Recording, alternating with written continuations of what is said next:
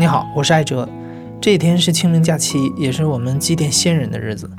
平时我们都挑着生活重担到处奔波，这时候我们应该停下来，把时间交给他们。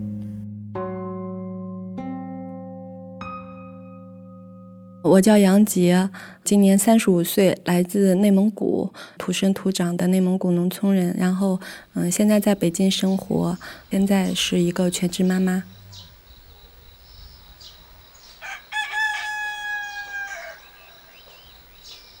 我爸，我记忆里头他就是那种高高瘦瘦的，一米七八的样子，然后特别精神，在我们那里长得真的算，就是挺有型的哈那种。我们在内蒙那个比较偏远的山区嘛，就是物资相对很短缺。我小的时候，嗯，蔬菜呀、水果呀这些都很少，因为那时候物流也不发达。然后我爸呢，经常就是倒腾这一些买卖。因为他经常不在家，在家的时候呢，经常是一个什么状态？就是农农村那种大炕嘛，然后我们那大炕的被子都会早上叠得板板正正的，像电视一样的放那儿。我爸在家的时候经常就靠着那个被子那个 啊，对，靠上去沉思，眉头的这个地方，我觉得他经常是锁着的。所以，嗯，我跟我爸的那种情感。嗯，真的是后来我才发现的。一开始，嗯，就是很模糊的那种，什么东西都是模模糊糊的。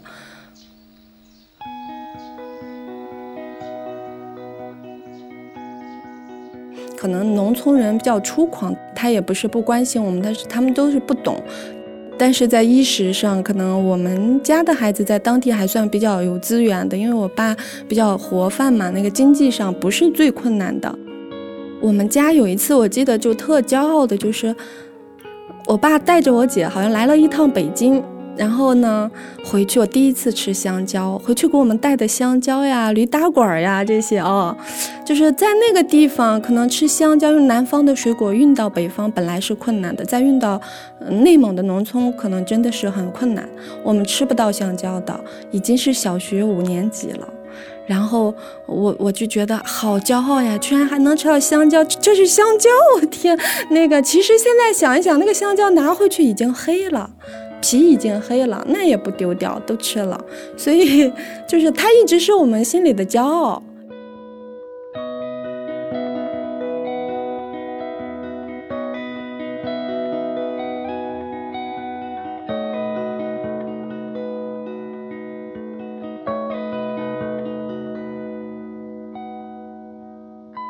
上大学以后，我特别明确的感觉到需要和家人有这种情感的链接了，就是嗯，可能是我自身自己发育也到了那个嗯，敢于面对这种输出了吧。对，然后就那时候哥哥已经结婚了，经常哥嫂和父母住在一起，会有一些矛盾。我开始给家里写信，大概内容就是，嗯，就是劝导我妈和我嫂子之间那种摩擦嘛，就农村人的那种真的很淋漓尽致表现的。我我写回去以后，我爸真的是可能很重视这件事儿，因为我觉得他也是需要情感支持的，但是他也没有形成那个习惯。嗯，我爸这封信好像一直是我听我妈说看了很多次，有时候还拿着。从那个以后呢，我爸会给我往宿舍打电话了，开始慢慢的转变了。就我跟我爸的那种情感的交流开始变化了，他会给我打电话，嘘寒问暖的，问你学习上的事情呀什么的。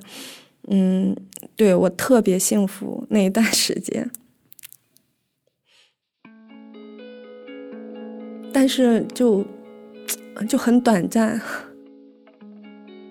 突然就是有一阵儿，我爸的电话更频繁了，给我打的，说是他生病了，跟我说，我妈还是陪着他到呼和浩特去看病，因为在呼和浩特可能那种嗯条件打电话更方便了嘛。哦哦，我还想为什么还是我妈陪着呢？这啊也也不是很那个，但是就没往更深了去想。他可能觉得这是一件很骄傲的事，因为女儿在北京上大学，对他来说也是无限骄傲的一件事儿，所以他有事儿没事儿给我打打电话。然后后来说看好了回去了，没过多久呢，是又去看病了。然后这个时候就给我打电话很少。我知道他去看病了，但是就很少给我打电话。然后我就着急是怎么回事？嗯，又给我姐想办法打通电话问我姐，我姐呢，嗯，就一接到我的电话，他就是他抑制不住那种情感的，他已经哭得稀里哗啦了，他就说，嗯，我爸得的是肺癌，已经是晚期了嘛，已经住院了。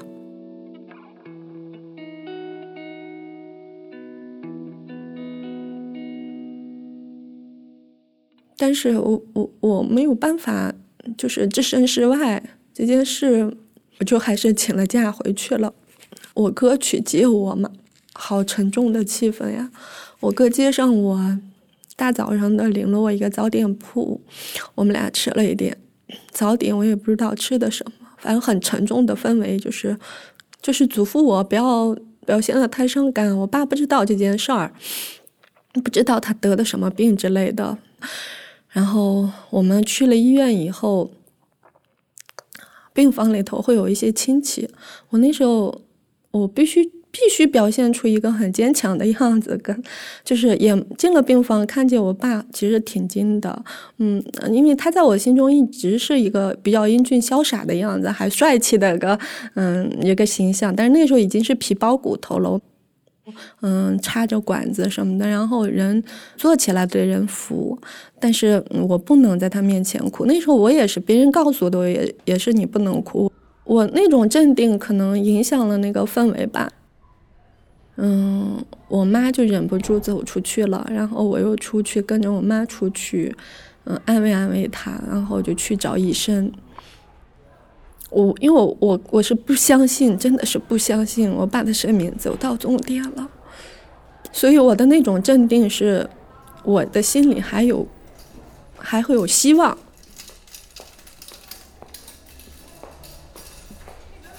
去了医生找医生以后，医生就特别直接了告诉我们，最多有两个月的生命，不要在医院浪费时间了哈，回家养着吧。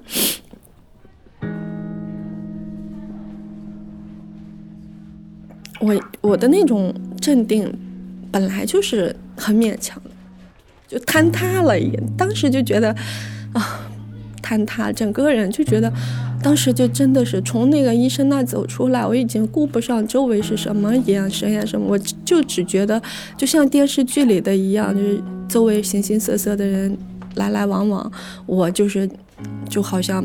快镜头徘徊在那儿的一个特别无助的、孤单的一个形象，甚至于都能听到像是，就是幻想出来一些意境，就是就是病房里头嘎噔嘎噔的高跟鞋，空空荡荡的在那个响在走廊里，就是那种极度的无助。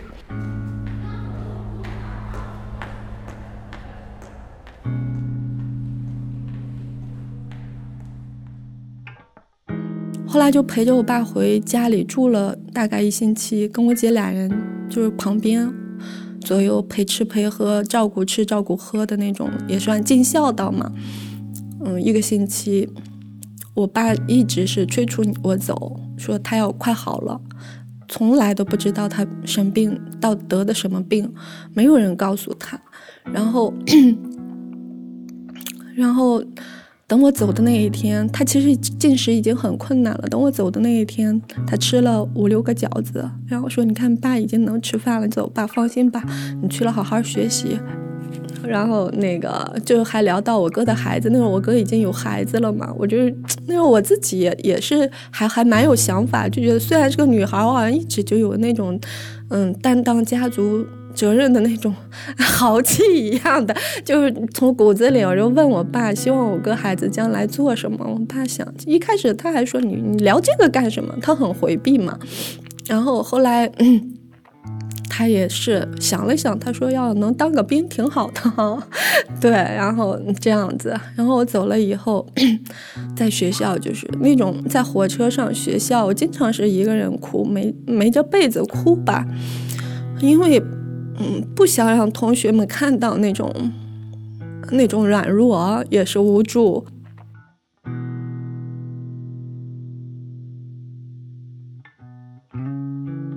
后来就是担心家里给我打电话，又盼着给我打电话，就是这样很矛盾。然后等到有一天，我哥突然给我打电话，说我爸不行了，嗯，你要能回来，还是回来看一看他。见见他最后一面。啊，当时没有没有犹豫，放下电话，然后。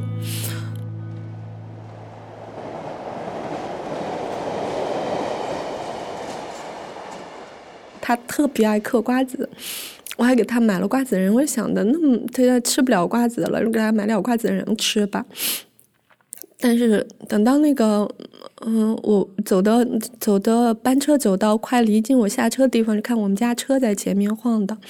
那时候我们家还真的有个桑塔纳，我就我就让师傅停车，然后等到那个，嗯，等到我往车门口一走，我哥已经是。就是那种全身白嘛，披麻戴孝的那种，就是他也为什么不下车接我的原因，可能就怕吓着我。但是我已经瘫了，我看到我哥那个状态，我已经瘫了，我当时就软了，全部瘫在那个东西都掉了，瘫在那个车门口，我觉得就起不来的感觉。那时候我的情感真的虚弱的，没有没有半点需要我去伪装的了，也伪装不了了。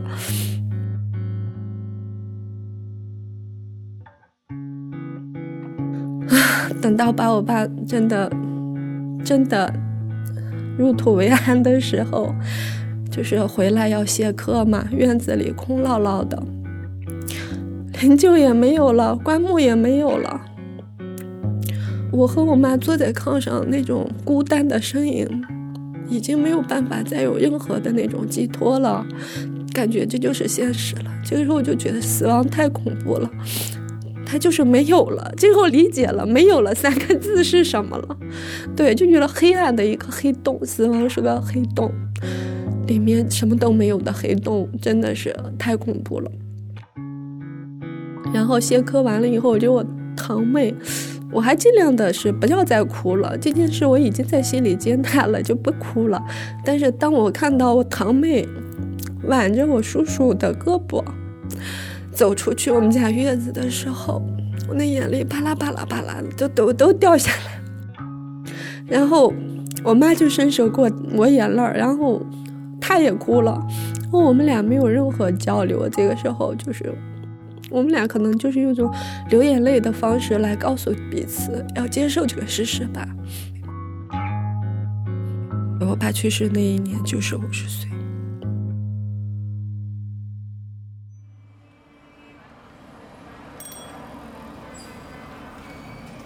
嗯，虽然说一直以来吧，以小的时候就家里，这个农村学习也比较好呀，什么，其实按说我还比较自信，但是突然来了这个大城市以后，你会发现，嗯，很多不一样，接触的很多的新的事物，同学之间的那种交流，我的那种知识层面的匮乏，我仅仅是通过了各种考试，然后嗯上了大学，甚至也连花边新闻这些方面我都是匮乏的。这些导致我会自卑，因为他们在谈动画片的时候，我小时候家里是没有电的，但是我心里依然有骄傲。我爸在的时候，嗯，但是等他走了以后，就是这个骄傲也不在了，我没有力量了，就感觉很空。人很空，说的话也很空，就在逃避。嗯，因为你经济上首先是没有办法了嘛。然后第一个学就我爸去世第一个学期还能，我哥给我还拿着学费、生活费。后来我哥嗯经营也不善呀什么的，整个状态也不好。我到了大三的时候学费就没有了，然后就是我自己去想办法去挣了，做家教呀，然后打零工啊，我就所以经常是那种很拮据的状态。然后我爸的那句遗言可能影响了我，我的生活吧，就是希望我哥的孩子将来当兵啊。嗯，我后来我我现在老公是个军人嘛，然后我哥的孩子确实当兵了，所以我觉得可能真的是嗯那种潜移默化的影响是很大的，好的坏的照单都收。我有一年我姐在清明节的时候给我打电话，就说，哎呀，哭着说想老爸了。后我就跟我姐我说，其实，嗯，我们都那么大了，嗯，爸也以别的形式存在了。如果我们还是沉浸在这种无法自拔的这种，嗯，思念里头，未必对他好，对自己也不件好事了。对，所以我觉得，嗯，可能是年龄大了，自己也嗯也经历了一些事情，才敢去面对，才包括今天才敢说出来。我觉得太痛了。上一期我们播出了一个年纪轻轻就写遗嘱的故事，那是一个欢快的故事，因为说到底，死亡对于我们自己来说其实是不可怕的，可怕的是面对死亡的不是自己，而是我们的亲人，那是一种我们无法面对的伤痛。但至少这种痛能提醒自己，我们有多爱他们。你现在正在收听的是《亲历者自述》的声音节目《故事 FM》，我是主播艾哲。本期节目由我制作，声音设计彭涵。这期节目献给我们那些逝去的亲人。感谢你的收听，咱们下期再见。